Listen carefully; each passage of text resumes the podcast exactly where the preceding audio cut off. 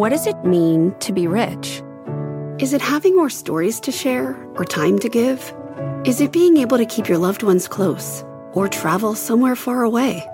At Edward Jones, we believe the key to being rich is knowing what counts. Your dedicated financial advisor will take a comprehensive approach to your financial strategy to help support what truly matters to you. edwardjones.com slash find your rich. Edward Jones, member S I P C. A two percent day for the S and P. First time we've seen that type of move in a year. That's the scorecard on Wall Street. Record closes for the Dow and S and P after NVIDIA's strong earnings report right here on Overtime yesterday. The action, though, is just getting started, and we have more earnings coming up this hour. Welcome to Closing Bell Overtime. I'm Morgan Brennan with John Fort. And we are awaiting those key earnings from Block, Intuit, uh, Booking Holdings, and more. We're going to hear from the C E O of Intuit before he speaks to analysts. Plus, I spoke with NVIDIA C E O Jensen Huang after the earnings call yesterday, got some answers on growth that he didn't share with analysts. We'll bring you the highlights of that conversation coming up. And Morgan, that was just such a big report in Overtime yesterday. I think technology was the only sector in the red yesterday, and now, you know, today it closes up. Let me take a look here. Um, four and a third percent for the day. Uh, you know, NVIDIA leading on that count, and right behind it, well, right ahead of it, Supermicro up thirty-two percent. So yeah. That happened, back up near one thousand a share. But behind it, you've got CrowdStrike up six percent. It was trading down in sympathy with Palo Alto Networks and sort of that security trade, even though its earnings had been pretty good. CrowdStrike's earnings had been pretty good. And now you see it bouncing back today. Yeah, S M H, the semiconductor E T F, record high. NVIDIA, a record high. Every sector in the S and P in the green, except for utilities. It was risk on today. Let's bring Bob Pisani back in so we can talk about these records that we just hit again for both the S and P and the Dow. And Bob, the fact that the NASDAQ, we didn't get a new record close for the NASDAQ composite, but boy, are we inching closer. It doesn't. I, I think that we're going to do that, and I'm not at all concerned about it. And we, Scott and I were just talking about this. The NVIDIA earnings was a transformative moment yesterday because it put the naysayers to rest. Uh, I was just at the E T F conference two weeks ago, and the big talk was, what is the? We have to figure out a way to diversify out of the Magnificent Seven, because if we don't, the downturn, the investors are going to kill us and blame us for being over-concentrated. There is a reason now, and everyone sees why these stocks are getting such huge earnings growth, huge cash flows, and they are justifying their valuations at this point. So I think this was a very transformative moment, and the stock market is saying that today. You look, we did have a good day in the market, but uh, eight to five advancing to declining stocks is not overwhelming. It was chip stocks, as you mentioned, with the semiconductor E T F, as well as some big software companies that really pushed us over the top, and not just on the NASDAQ, but on the S and P five hundred. So I think we're in a transformative moment, and I still think, look at NVIDIA, thirty times forward earnings. That is not outlandish for a company that's putting up the cash flow and the earnings growth that NVIDIA is putting up. All right, Bob, uh, stay with us for a moment. Intuit earnings are out. Speaking of big software companies, this market cap is up near the two hundred billion dollars mark. The initial move is down uh, about, uh, you know, three, four percent. And I'll tell you why. Uh, the revenues came in just about in line, three point three nine billion dollars uh, versus that was about what was expected. E P S for fiscal Q two came in better than expected at two dollars and sixty-three cents versus two dollars and thirty cents expected. The guide is where people might have some trouble. The Intuit guiding to a Q three E P S of uh, nine dollars and thirty-four cents. thirty-four and a half cents at the midpoint versus nine dollars and sixty-nine cents uh, expected. Revenue growth, uh, the guide for revenue growth, ten to eleven percent versus nine point seven percent expected. The full year revenue guide uh, is affirmed. It is in line. E P S guide is fifteen dollars and eighty-nine cents to sixteen dollars and ten and a half cents. I did have a chance to speak with Sasan Ghadarzi. We'll get more into this in just a bit. But here's what it is, Morgan, uh, when it comes to earnings per share and costs. They're spending on marketing ahead of tax season and mm. TurboTax the last couple quarters of the year. They outperformed on E P S the first couple quarters, including this Q two reported. Now they're going to spend that in the back half of the year. He's saying overall, he says he feels good about the business. We'll get more detail on that. Small business continuing to perform. Small businesses outperforming, you know, their unit outperforming the overall U S economy because small businesses are seeing the need for software to be efficient in challenging uh, operating circumstances. But uh, these are the numbers we have, and we'll have a little bit more detail on that from Sasan coming up. Yeah. And, of course, that's a key takeaway, right? It sounds like company making investments that are affecting guidance rather than a reflection of macroeconomic picture and what that means for small businesses. Uh, looking forward to that. We've got Booking Holdings earnings out. Pippa Stevens has those numbers. Pippa. Hey, Morgan, it is a top and bottom line beat for Booking Holdings, the company earning an adjusted thirty-two dollars per share. That was ahead of the estimate of twenty-nine eighty-six. Revenue at four hundred seventy-eight billion dollars. That was slightly ahead of estimates as well. Now, the company did uh, initiate an eight dollars and seventy-five cents per share quarterly dividend. They also said that total bookings were thirty-one point seven billion dollars. That was up sixteen percent uh, from the year-ago quarter. Did mention that their business in Israel was significantly impacted by the war. The stock down three point five percent today, although it did hit, right now I should say, although it did hit a record high in regular trading. Morgan? All right, Pippa Stevens, thank you. Shares are down more than three percent. Let's bring in Samir Samana of Wells Fargo Investment Institute. He joins us now. Bob Pisani still with us. Samir, want to get your thoughts on this torrid rally that we have seen in stocks really since the end of October. I mean, the S and P has gained more than twenty-two percent just since then. And yes, we've seen yields on treasuries fall over that time period as well. But those have started to tick back up recently, too. And yet here we are at record highs for the S and P and the Dow. Yeah, I mean, that's a great point. But I think those yields that are ticking back up will work with a little bit of a lag. And clearly, they're going up at a lot slower pace than they came down. So I think that really is the key, though. I think those rates will filter higher as we talk more and more about, you know, whether rates should stay where they are, whether rates should be hiked, as opposed to whether rates should be cut aggressively. And I think that's where the disappointment lies in the coming months. Mm.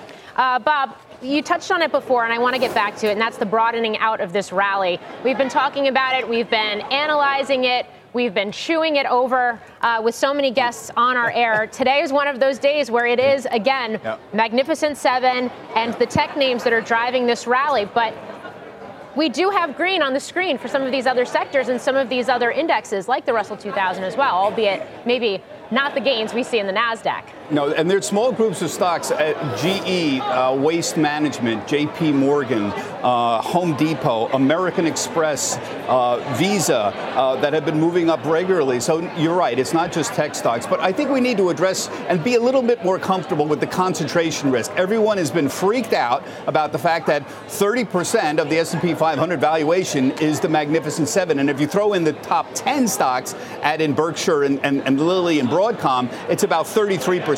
That's historically on the high side, but it's happened many times, and people need to understand that. This is what you get when you have market cap weighted indexes. The winners get very heavily concentrated. This happened in the nineteen sixties with the Nifty fifty stocks, I B M and Polaroid and Xerox. There, there was over thirty percent concentration at that time. It happened in the late nineties when we had the dot-com and the internet uh, uh, explosion. Uh, there was thirty percent or so. Uh, so it's happened before. Obviously, if you get some quick correction like we had in twenty twenty-two, those stocks that moved up the most are going to get hit. But with these kinds of earnings that we're seeing driven by A I, these valuations arguably are certainly justifiable. And so I think people need to get a little more comfortable with this. Oh, we can't handle thirty percent of the S and P in just ten stocks. All right, Bob Pisani, thank you. Okay. I know you got to run. Uh, meanwhile, Live Nation earnings are out. Julia Borston's with us with those. Julia. Hey, John, Live Nation reporting a massive revenue beat, five point eight four billion dollars in revenue versus the four point seven nine billion dollars that was estimated. That beat of a billion dollars uh, more than expected was fueled by a billion dollar beat in concert revenues, four point nine billion dollars versus the three point eight billion dollars estimated. That tops even the highest street estimates. But the stock is trading down after hours. The company does not report earnings per share, but its adjusted operating income was a bit light, one hundred sixteen point nine million dollars versus the one hundred eighteen point seven million dollars. That was a Street account estimate. And Concerts posted a bigger than expected operating loss of one hundred eighty-four million dollars versus the one hundred sixty-seven million dollars that was estimated. And that may be what is weighing on shares right now, because the company did share a strong outlook with ticket sales in the first month and a half of this year, up six percent as of mid-February. The company noting strong demand across price points, also saying that seventy-five percent of sponsorship booked so far is up double digits, and that they have a growing show pipeline um, with confirmed shows in large venues up double digits, um, with that growth led by arenas and amphitheaters. Now, they do say they expect profitability to compound by double digits over the next several years, but that stock down over four point five percent. We will be talking about this with Live Nation uh, C E O Michael Rapino. That's coming up tomorrow in the one p.m. hour. Okay, Julia, so ahead of this, and, and forgive me, this is an esoteric question, so I don't expect you to know the answer to this, but with the ticket prices as high as they are, and I know not everybody is Taylor Swift, how are they not making money? Is it is it payroll? Is it security that they have to pay for? Are, are venues more expensive than they used to be? I do not understand how you can be, be pulling in that much revenue above expectations and miss on profit. Well, look, there are various operating costs here um, that it seems like are on the rise, and that certainly is putting pressure on the bottom line. Um, now it looks like the stock is down just half a percent in after hours. So it seems like the, the street may be digesting uh, some of that big top line beat. But we will dig into all of this with Michael Rapino. I'm sure he'll be able to lay it out for us. But yes, ticket prices are up. The attendance is up. The numbers are through the roof. Last year was a record year for Live Nation. So the question is, why was that operating loss uh, larger than anticipated? We'll dig into that tomorrow. That's why we got to watch the interview. Julia, thank you. Uh, Samir Samana, uh, back to you on this one. I know that you're saying that equities might be a bit stretched, but after a day like we had, you don't want investors trying to time the market. So what's the strategy that you go into with this market different from what you might have had in uh, the beginning of the year, end of twenty twenty-three, that gets you uh, to the balance that you're talking about? Sure. So I think you'll get opportunities like you did in October of last year, like you did at the very start of this year. I think tech was, you know, oversold for, for about a week or two there. And you mentioned yesterday it was the worst performer on the day. So I think you're going to have to take those opportunities, those pullbacks, to try and position some of these long-term secular growers. But we also like areas like industrials, like energy, like materials, like healthcare. Um, the ones that have maybe kind of been left behind because it has been maybe a little too easy. And some of these, you know, few kind of handful of names with acronyms I, I shall not name. Um, so I think I think once you, you kind of get away from these trades and they do kind of exhaust themselves, we think some of those other areas will kind of pick up the baton. I think the other thing, too, is as you get closer to the elections, there'll be a source of, you know, volatility. So I think you'll get better opportunities, you know, at the market level, um, probably, you know, as you get closer to the election to, to kind of pick up equities more broadly. How much of this hinges on a soft landing scenario? And I ask that on a day where initial, and I realize we're coming off of a holiday weekend, but initial jobless ca- claims came in below estimates, continuing claims also light. Flash P M Is maybe a little more mixed, but manufacturing showing some signs of stabilization. Existing home sales showing some green shoots too. I mean, how if we were to get a no landing scenario and thus perhaps the Fed holding higher for longer, does that change the thesis here? I think that's exactly it, right? So if all of those things happen economically, I think you see inflation probably living closer to three percent than two percent, which is what the Fed says they want. And then I think you see possibly no cuts um, as opposed to even the two to three that the Fed currently sees. So I think that's the part of the Goldilocks scenario that at least right now seems most dubious to us right now. Okay. Samir Samana, thanks for joining us. Thank you. Square earnings are out. Kate Rooney has the numbers. Hi, Kate. Hey, Morgan. Yes, it was a beat here on the top line for Block, formerly Square. We're not going to compare the earnings number, but there does appear to be a pretty big impairment charge that's weighing on that E P S number. Revenue, though, was stronger than expected, five point seven seven billion dollars. That was boosted by Bitcoin revenue, which came in at two point five billion dollars. Bitcoin gross profit, meanwhile, which is how the company measures it, was up ninety percent. Adjusted E P S, forty-six cents. I did speak to the Block C F O, Amrita Ahuja. She told me this was due to a write-down on their investment in Tidal. That is Jay-Z's music streaming company that Square acquired back in twenty twenty-one. It was a one hundred thirty-two million dollars impairment charge. Amrita Ahuja saying, quote, "It reflects our latest thinking about the landscape in the broader streaming industry, which informs the current value of assets. She does say that does not change the long-term vision for what they think they can build with Tidal, but a quarterly impairment there. Adjusted EBITDA guidance stronger than expected. Square is raising its full-year profit guidance. C F O telling me that was thanks to a lot of cost-cutting that we've seen. She, as she put it, as we head into next year, a lot of the discipline around operating expenses will continue, which Wall Street wants to see. Also, a quote in here from the founder and C E O uh, Jack Dorsey about focusing more on U S markets and monetizing existing customers when it comes to Cash App. So that does mark a little bit of a strategic change. Strong quarter for Cash App, three point nine billion dollars in revenue there, up thirty-one percent year over year. That's really been a growth engine for them. Subscription and service uh, revenue, services-based revenue, up thirty-six percent, and then strong growth in buy now, pay later, guys. You can see shares up more than thirteen percent here, likely due to some of that cost cutting and optimization and the uh, higher guidance there. Back over to you. Yeah, quite a move. Uh, getting back toward those highs, Kate, thanks. Carvana earnings are out. Phil LeBeau has those numbers. Phil.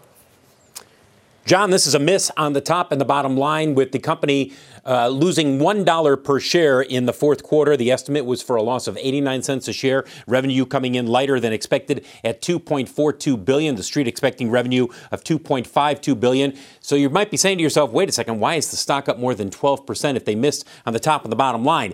The guidance, while it's not super specific here, it is relatively optimistic both in terms of the first quarter and full year. In the first quarter, they expect the units sold to be up slightly year over year compared to the first quarter of last year. And for the full year, they do expect to grow the number of retail units that are sold, as well as increase the adjusted earnings this year. But again, not specific in terms of how much. So again, Carvana, despite missing on the top and the bottom line, up now almost twelve percent. Guys, back to you. All right, Phil, thanks. Up next, we're breaking down Intuit's results. That stock is slightly lower in overtime. Let's see, it's down uh, just under two percent. I caught up with the C E O, Sasan Ghadarzi, ahead of the earnings call. I'm going to bring you some highlights after the break, plus highlights from my one-on-one with NVIDIA C E O Jensen Huang following that company's blockbuster earnings report. Overtime's back at two.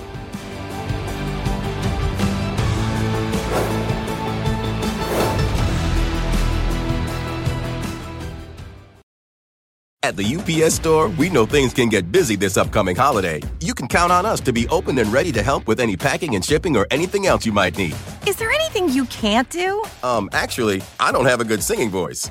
The U P S... Nope. But our certified packing experts can pack and ship just about anything. At least that's good. The U P S Store. Be unstoppable. Most locations are independently owned. Product, services, pricing, and hours of operation may vary. See Center for details. Come in today to get your holiday goodies there on time. Electricity, a big idea that's inspired countless new ones. From powering the light bulb to virtually powering our entire lives. thirty years ago, State Street launched the Spider S and P five hundred E T F, S P Y, a big idea that inspired the world to invest differently, and still does. What can you do with S P Y? Before investing, consider the fund's investment objectives, risks, charges, and expenses. Visit S S G A dot com for a prospectus containing this and other information. Read it carefully before investing. S P Y is subject to risks similar to those of stocks. All E T Fs are subject to risk, including possible loss of principal. Alps Distributors, Incorporated. Distributor.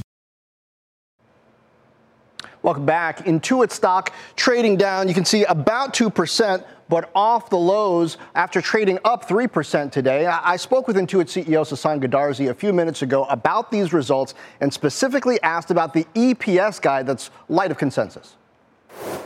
In Q one and Q two, uh, we beat quite handily uh, in our operating income.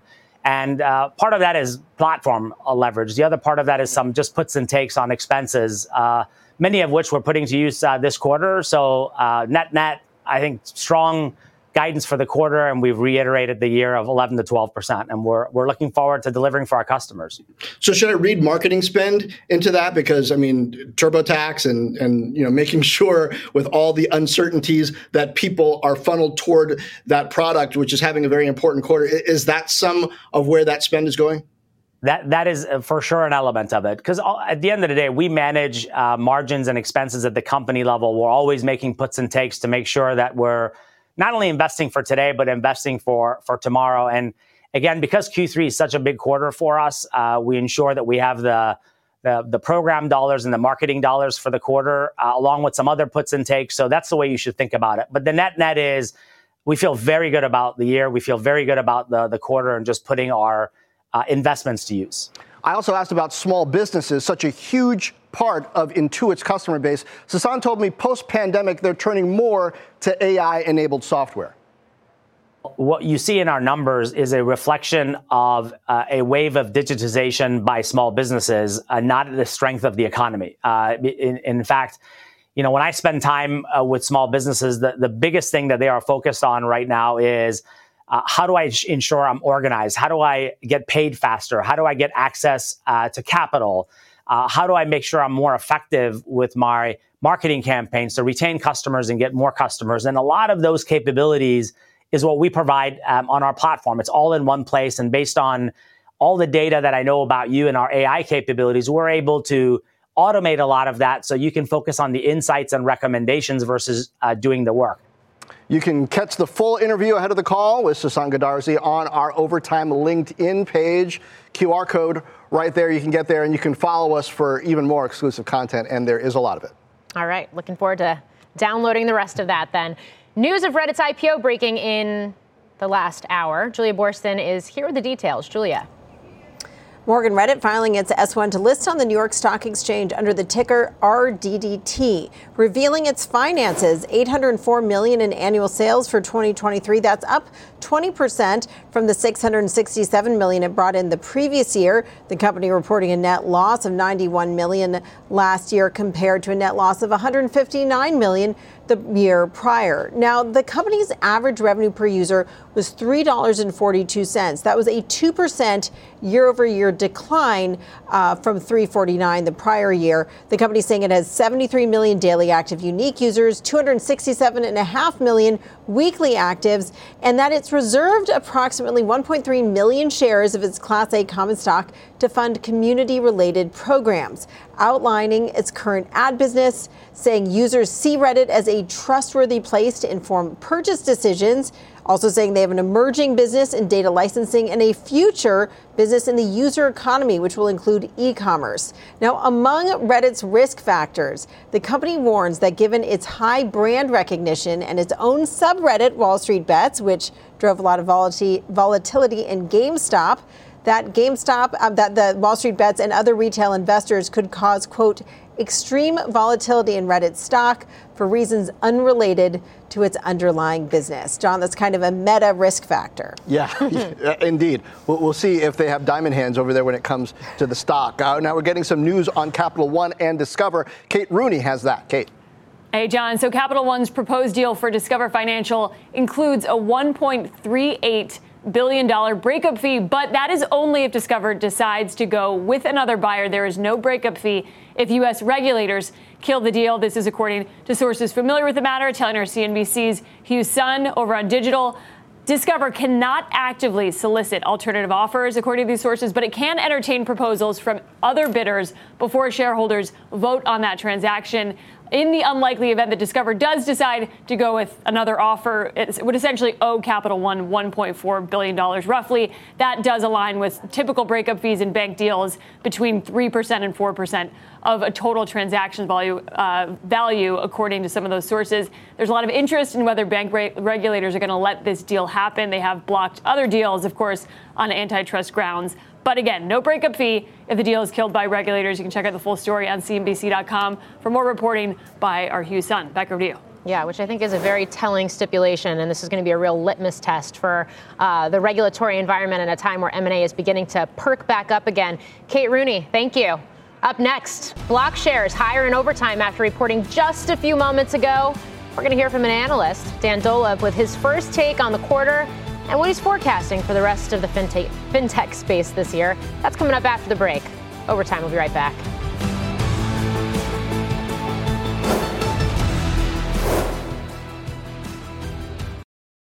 This episode is brought to you by A A R P. Ten years from today, Lisa Schneider will trade in her office job to become the leader of a pack of dogs. As the owner of her own dog rescue, that is. A second act made possible by the reskilling courses Lisa's taking now with A A R P to help make sure her income lives as long as she does. And she can finally run with the big dogs. And the small dogs, who just think they're big dogs. That's why the younger you are, the more you need A A R P. Learn more at A A R P dot org slash skills. Welcome back. Shares of Block are surging after posting an earnings beat. And joining us now on set to discuss, Dan Dolev from Mizuho. I think this is another one of your correct calls, yes? Yes. Thank you. All right, you know, just want to just want to give you some props there. Season. What what was the biggest upside surprise here in this? Last time we checked, I think it was up like thirteen percent. I don't know if that's holding. Yeah. We'll I think with the market, it's been a, it's a great quarter. I know there's been some misses and some beats, but what I want to focus on is a couple of things. Uh, the monetization rate sequentially up five basis points. That's huge. Hmm. So it's how much they can get um, charge people on the Cash App as a percent of volumes. It's at one forty-eight versus one forty-three before. Inflows are really strong, sequentially up, so people are flowing more money into the Cash App, and they're guiding EBITDA higher than the high number that they guided before. So kind of checking, you know, all the marks here, it looks really good. Five, ten years ago, Venmo was the thing that young people were, you know, using for digital money. Uh, Cash App has sort of taken over. Why is Cash App a better model than Venmo? Because I keep, I know you don't like PayPal, which owns Venmo, and the idea is that there's very little business structure around Venmo. Why is Cash App different? I think there's more focus, and it's more viral, and it's kind of sexier, right? So they've they've turned it. Jack Dorsey turned it into a really sexy product. There's you know music, you know music uh, that bears the Cash App name, et cetera. So people like it, and uh, it sort of naturally grows. You don't need to advertise, and that's what makes it so great. I mean, the company is raising full-year profit guidance. Uh, we know there been, there's been a lot of cost-cutting at this company, and it sounds like, based on the C F O comments that were given to Kate Rooney, um, that financial discipline is, is set to continue. How much can this company, I guess, continue to pull these levers to realize greater profitability in this environment? There's a ton more. So if you go back to their twenty seventeen Analyst Day, they could do like forty, forty-five, fifty percent adjusted EBITDA margin, so way higher than what they're forecasting right now. So the, the machine has the opportunity to generate really, really high margins once you get the scale.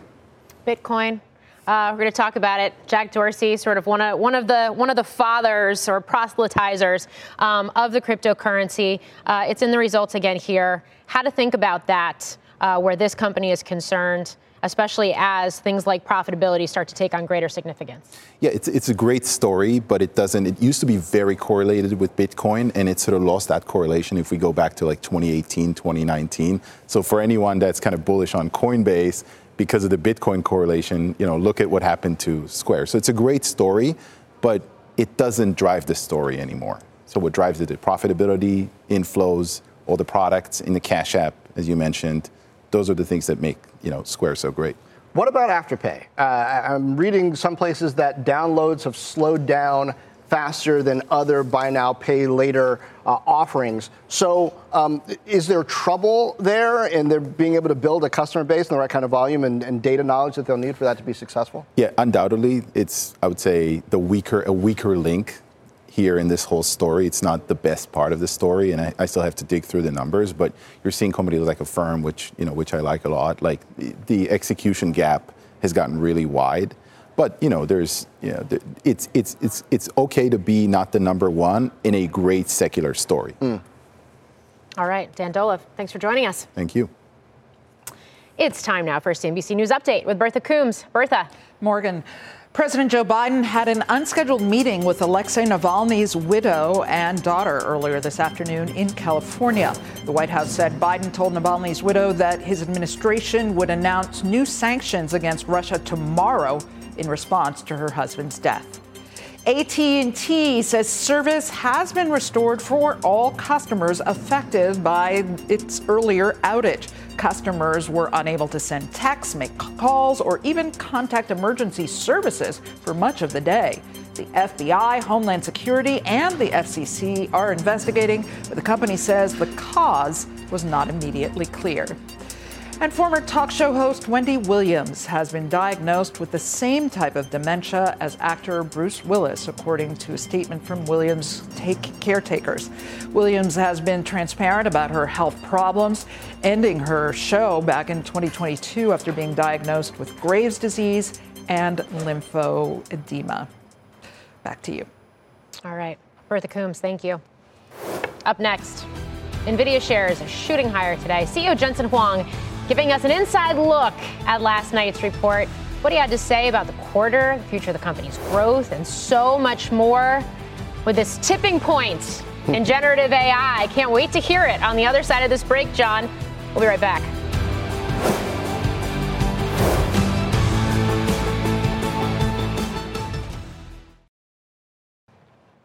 Welcome back. NVIDIA was the story of the regular session today after the earnings report was the story of overtime yesterday. After the analyst call, I spent some time on the phone with C E O Jensen Huang talking about whether growth can continue from here. I asked how A I apps like OpenAI's Sora, which generates video from text prompts, will drive demand. The ability to go from words and scenarios to describe uh, video that is generated, these models all require enormous enormous infrastructure to train, because you're training not from words, but you're training by watching video literally. Uh, you're going to see a lot more modalities of these. You're going to see um, text with images, with sound, with uh, video, all being trained at the same time. And so today, mo- notice most of the, most of the videos are silent, uh, but in the future, Uh, the words and the video will be registered perfectly, and and uh, not only will you generate uh, video, you'll generate the associated and, and appropriate sounds that go along with it, uh, and vice versa.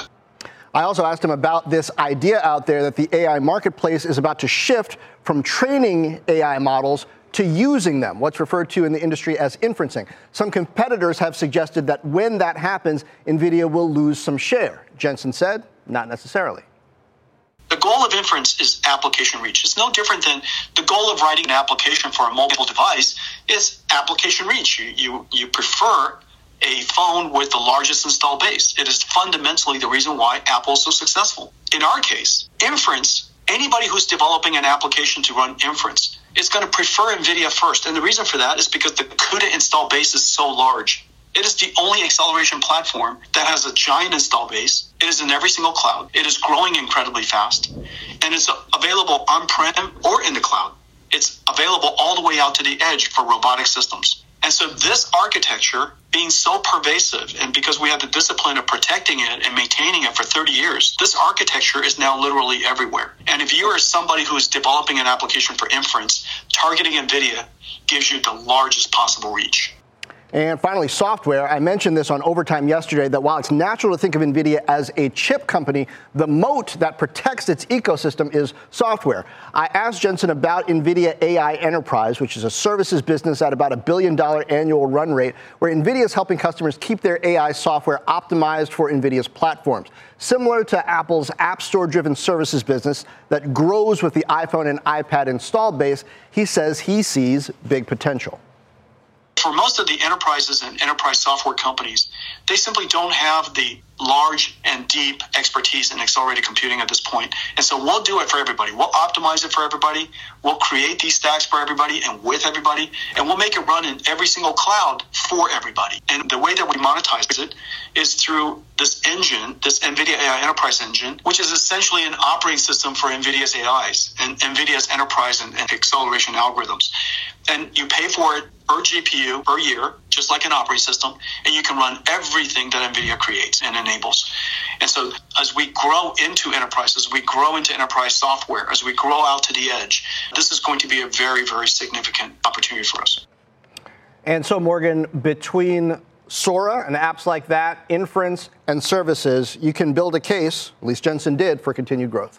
Yeah, he certainly makes the case right there in, in his interview with you. I mean, just the fact that I've seen so many Wall Street and investor notes today talking about A I inference, I think kind of tells the story, to your point. I mean, that's not a word that was being thrown around by investors in a bigger, broader way, even twenty-four hours ago. I'm curious what he had to say about some of the new product launches that are coming, like the new A I chip B one hundred, which I realize maybe we get more on next month at their special event, um, and about demand still outpacing supply and the fact that it's not even just companies, but it's it's nations as well that are looking for these chips. He did talk quite a bit about that on the call. Um, he didn't get into the product stuff. That, as you mentioned, will come at G T C. I really wanted to get to that growth story issue, because mm-hmm. that's the question so many people have had. It's like, once you're beating at this level over time, once people have the chips, well, then how do you grow? Sure, new chips, but what else? And I think that's when you get into the inference question and into this services business.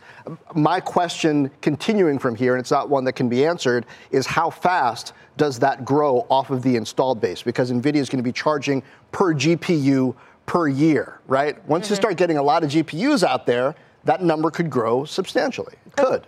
Is A M D or Intel building out a similar type of software services business? They are. The question is, how durable is NVIDIA's moat going to be because it got such an early start and because Jensen had this vision for what he wanted to be so early on? It's another thing if you're, you know, playing catch up, right, and you have your software idea, that's great. Can their ideas be great enough and different enough from NVIDIA that it fits into the workflow of these companies that are already getting started on CUDA? Mm, time will tell. Meantime, this was a tide, a rising tide that lifted all boats, at least for the semiconductor stocks today. NVIDIA's halo effect took the whole market higher, leading to a Dow and an S and P record close. Joining us now, Interactive Brokers Chief Strategist Steve Sosnick. Steve, last week, you were on our show. You warned viewers of the risk that NVIDIA's earnings could derail the rally because the expectations were so high in the market coming into these results yesterday. What do you say now? They they blew everything out. This is, is actually quite the inverse, right? Because the numbers were so good, it drove the market higher. So what what a you know this was this was a matter of risk management. We. We actually saw this call when I spoke to you last week. No one was talking about it. By yesterday, everyone was talking about the possibility that this could upset the apple cart for the entire market. And as a matter of fact, we saw NVIDIA fall ten percent from the open on Friday to the to sort of just before the close yesterday, when it had a little bit of a rally. So my feeling here is, it's always, you need to always stress test your models. You always need to to manage your risks. And when you have insurance, you don't want your insurance to pay off. You actually, you know, your fire insurance, you don't want, you're, you're not upset that your fire insurance premium was wasted. And so this is why I think it's important. Um, it verified the premise that NVIDIA is all important to the market. Fortunately, the numbers from NVIDIA were so good, it brought the whole market up in its wake rather than down. Is that a dynamic that you expect to continue based on trading activity you're seeing on the platform right now and, and all of your kind of metrics that you watch? With NVIDIA now hitting a record high today, is this a dynamic where as NVIDIA goes, so goes the market, maybe even more greatly than twenty-four hours ago? Absolutely. Um, you know, it's a little tough to, to garner because I haven't seen the, the end of the day numbers, you know, from our shop. Uh, but just these are the, these are the type of things that this is all everybody's talking about now. And it's brought, you know, brought up A M D in its wake. Among the most actively traded stocks are not only NVIDIA, which is, you know, sort of surpassed Tesla at our at our shop. But also, you know, we see people trading A M D, we see people trading S M C I. Um, all these stocks are moving along with NVIDIA. It's a big halo effect. It is a lot of concentration. You know, Bob Pisani mentioned it earlier that we've seen this before. Unfortunately, you know, it, it works until, you know, sometimes these things unravel because like when when they when they end.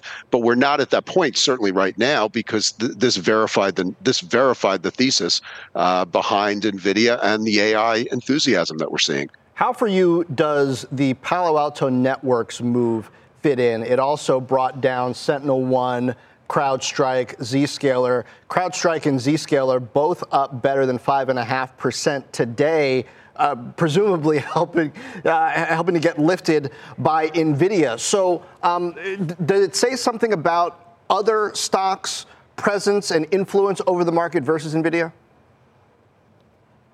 Absolutely, John. I mean, I think what happened was, you know, the Palo Alto story was was in many ways bad for NVIDIA. One of the reasons that stock fell a couple, you know, over the la- earlier this week, you know, Tuesday and Wednesday. Um, and I think that now, you know, NVIDIA sort of put this halo over basically all of tech today, um, but certainly anything that even could be remotely associated with A I. And so, you know, We Palo Alto didn't certainly didn't come anywhere close to getting back what it lost yesterday, but it, you can make a case that CrowdStrike might be on its own, or certainly A M D, um, you know, is brought up by NVIDIA, even though it's a direct competitor. So, because Jensen Huang's story is about the, the the market growing and growing in different ways, and of course, you would need cybersecurity if you're going to start to deal with A I in a in a co- in a comprehensive way. Absolutely. Well, Steve, thank you. Thank you so Showing much. the risk. Speaking of NVIDIA and Palo Alto, the overall growth trade, you can check out Q R code there. This week's On the Other Hand newsletter, where I argue both sides of whether the growth stock narrative is collapsing. Palo Alto side or not? On the NVIDIA side, uh, again, there's the Q R code, or you can type in C N B C dot com slash O T O H. Subscribe there. You can read both arguments, just like the captions from Jensen's interview last night. Well, up next, searching for opportunity. Start star technician Jonathan Krinsky is breaking down the charts, highlighting two under-the-radar parts of the market he thinks investors need to be watching. Overtime, we'll be right back.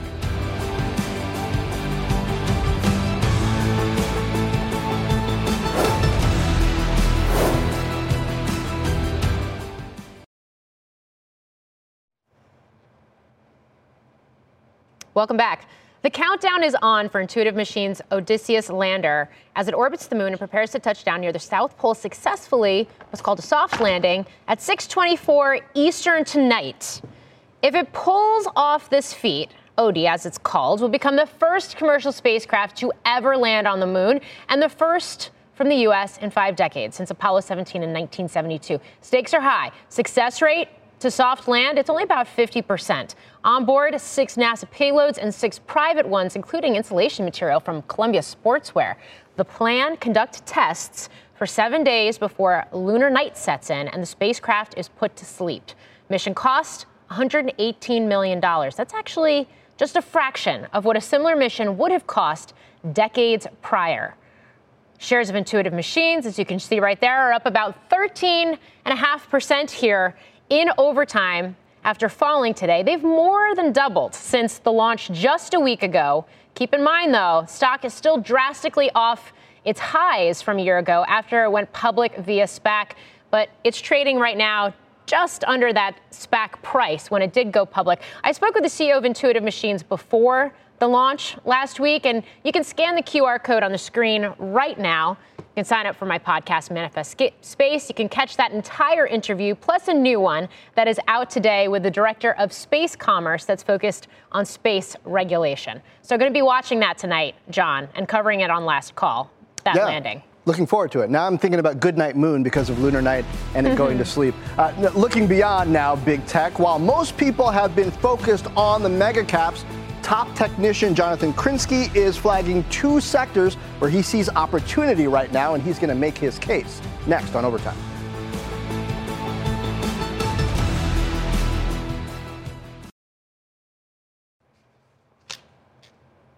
Welcome back. Record closes for both the Dow and the S and P today. The Nasdaq moving closer to one as NVIDIA reported much stronger than expected earnings results yesterday. Joining us now to discuss the rally and share where he is finding out opportunity outside of the mega caps is Jonathan Krinsky, Chief Market Technician at B T I G. Jonathan, it's great to have you on the show. What do you like better than the Magnificent Seven and the and the mega cap tech names right now, given the fact that they are continuing to power so much of this rally? Yeah, I mean, it's hard to take your eye off uh, off that shiny object, right? But, um, you know, two areas that we think, and, and they're very small sectors in the S and P, so not a big weighting, um, but that we think offer more timely opportunities. Uh, the first was materials. Um, you know, I think a lot of people, when they think of um, resources, they go immediately to energy, but materials, the X L B, it would be the, the sector E T F. Uh, it's been in a very wide trading range, just starting to break out, actually hit a new high today. So you have kind of this eighteen-month trading range that's just starting to poke its head out above that. That's the type of setup that, you know, can be early momentum, and we think um, that's that's an opportunity. You look at some of the chemical names like Dow and uh, L Y B, um, the chemical index uh, really starting to break out in the last couple of days. So we think that's a, you know, a nice, attractive opportunity. You also have the dollar rally starting to fade a little bit, and you know a, a moderating dollar should be a tailwind for, for materials as well. Um, the second sector are the REITs, and you know they did very well off the October bottom when um, we, the market was thinking rate cuts were, were you know being pulled forward imminently. They've since cooled uh, this year. They've kind of consolidated those gains as rate cuts have been pushed out.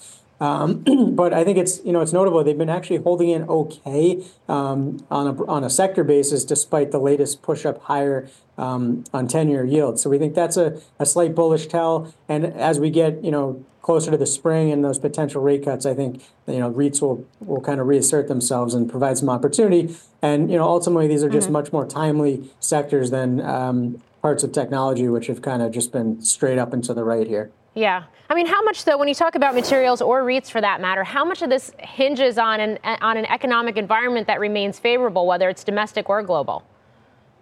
Yeah, I mean, I think that's part of the reason why generally um, there's been this dispersion. And, you know, small caps in general have not really, uh, the market hasn't trusted them to break out because there's still kind of this, uh, you know, what happens if if the economy rolls over? And so, you know, I think as we get closer to those potential rate cuts, if if if they're cutting rates because they can and not because they have to, that's probably a good economic backdrop, and that's where I think we'll get the acceleration. But again, you're seeing investors start to, you know, especially the materials are, like I said, they broke out today a bit. So um, I think money's starting to notice that, um, but that, you know, it's something you have to watch is that economic backdrop for sure.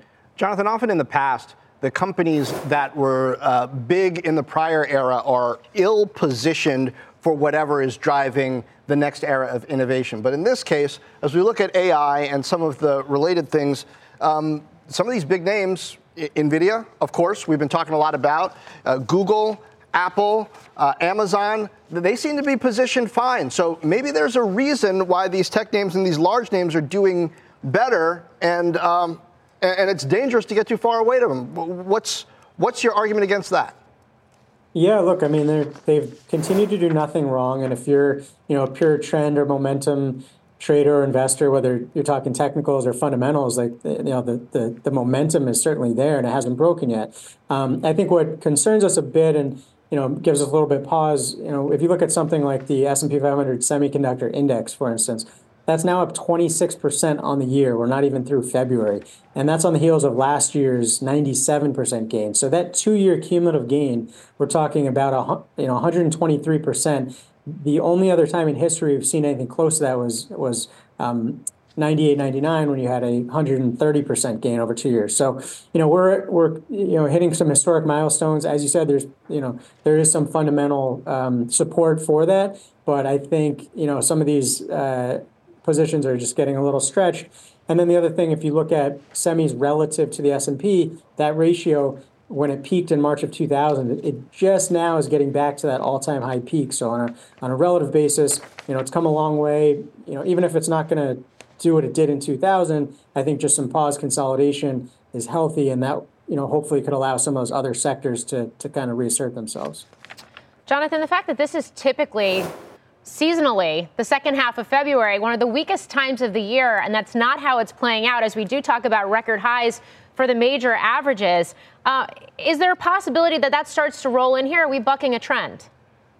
Yeah, I mean, the seasonal the seasonal pattern has has worked very nicely over the last um, twelve to sixteen months. You go back to last March, you had kind of a, a March washout, then you had the, the rally into the summer, fall sell-off, rally into the end of the year. Um, And so we started off this back half of February earlier this week, and it was a little weak. And then obviously NVIDIA um, pushed us to new highs. So I don't think that that means we're just going to, you know, the all clear into the end of the month. But certainly um, it could be could be a bit choppy. Mm. But it's also not, you know, the you know the the, the bad um, you know down three, four, five percent back half of February that we've seen in years past at this okay. point. So I still think it's a little choppy, um, but certainly A I is bucking the trend here. It is indeed. Jonathan Krinsky, thank you. Thank you. Now let's take a look at some overtime movers. Intuit shares are in the red, but well after their overtime lows. You can see it there, down one and a third percent. That conference call underway. The company beat on revenue. Guidance was disappointing. Booking Holdings also under pressure. That conference call also going on right now. C E O Glenn Fogel saying their business associated with Israel was significantly impacted by the war there. And uh, Morgan, it's been a, a roller coaster week, and I mean, but really this time, right? Especially that Palo Alto to NVIDIA dynamic after all of the macro data that we've seen. Yeah, we did. We saw a lot of de-risking in the market ahead of the NVIDIA report, right? We certainly covered it. We talked about it with a number of guests. And then perhaps it, as Steve Sosnick just pointed out, it sort of left us more spring-loaded for uh, a much better than expected result, which we got in NVIDIA after the bell yesterday, hence the stock shooting higher today. Yeah, and it leaves a lot of people wondering, what do you do? But at least on a stock-by-stock basis, looking at those fundamentals, you can see uh, where the market overall is going, just at that micro level. That's what we do here yeah. on Overtime. Well, we're going to keep talking about chips because tomorrow we have Commerce Secretary Gina Raimondo joining us here on Overtime, too. That's exclusive. It's going to do it for us here at Overtime. Fast Money starts now. people today can spend half their lives over fifty. So it's good to be financially ready for what's important to you as you get older, like a family vacation. Cannonball! Or starting your dream business. Welcome to Connie's Coffee. How may I help you? A A R P's trusted financial tools can help you plan for whatever your future holds. That's why the younger you are, the more you need A A R P. Start planning today at A A R P dot org slash money tools.